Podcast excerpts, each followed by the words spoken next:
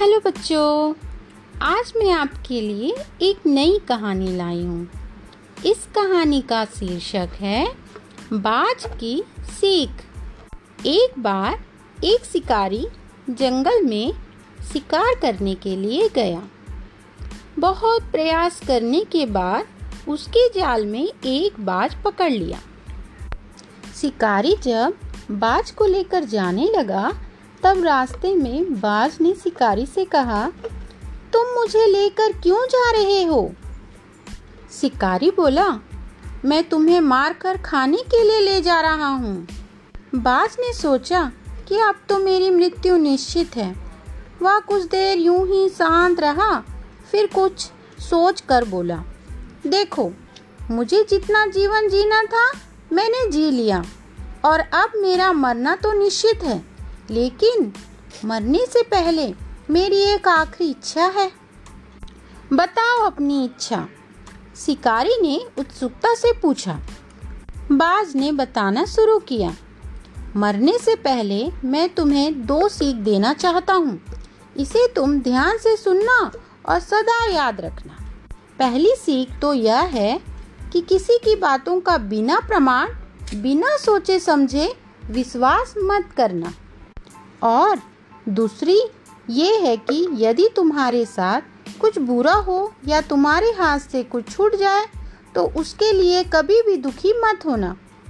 शिकारी ने बाज की बात सुनी और अपने रास्ते आगे बढ़ने लगा। कुछ समय बाद बाज ने शिकारी से कहा, शिकारी, एक बात बताओ। अगर मैं तुम्हें कुछ ऐसा दूँ जिससे तुम रातों रात अमीर बन जाओ तो क्या तुम मुझे आज़ाद कर दोगे? शिकारी फ़ौरन रुका और बोला, क्या है वो? चीज़ जल्दी बताओ। बाज बोला, दरअसल बहुत पहले मुझे राजमहल के करीब एक हीरा मिला था, जिसे उठाकर मैंने एक गुप्त स्थान पर रख दिया था। अगर आज मैं मर जाऊँगा तो वह हीरा ऐसे ही बेकार चला जाएगा।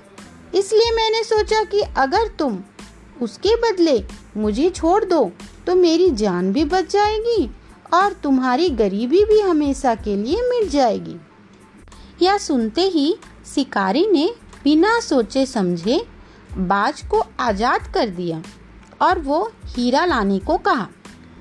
बाज तुरंत उड़कर पेड़ की एक ऊँची शाखा पर जा बैठा और बोला कुछ देर पहले ही मैंने तुम्हें एक सीख दी थी कि किसी की भी बातों पर तुरंत विश्वास मत करना। लेकिन तुमने उस सीख का पालन ही नहीं किया।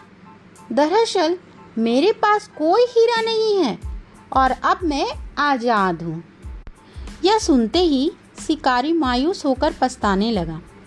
तभी बाज फिर बोला, तुम मेरी दूसरी सीख भी भूल गए कि अगर कुछ तुम्हारे साथ बुरा हो तो उसके लिए तुम्हें कभी पछतावा मत करना।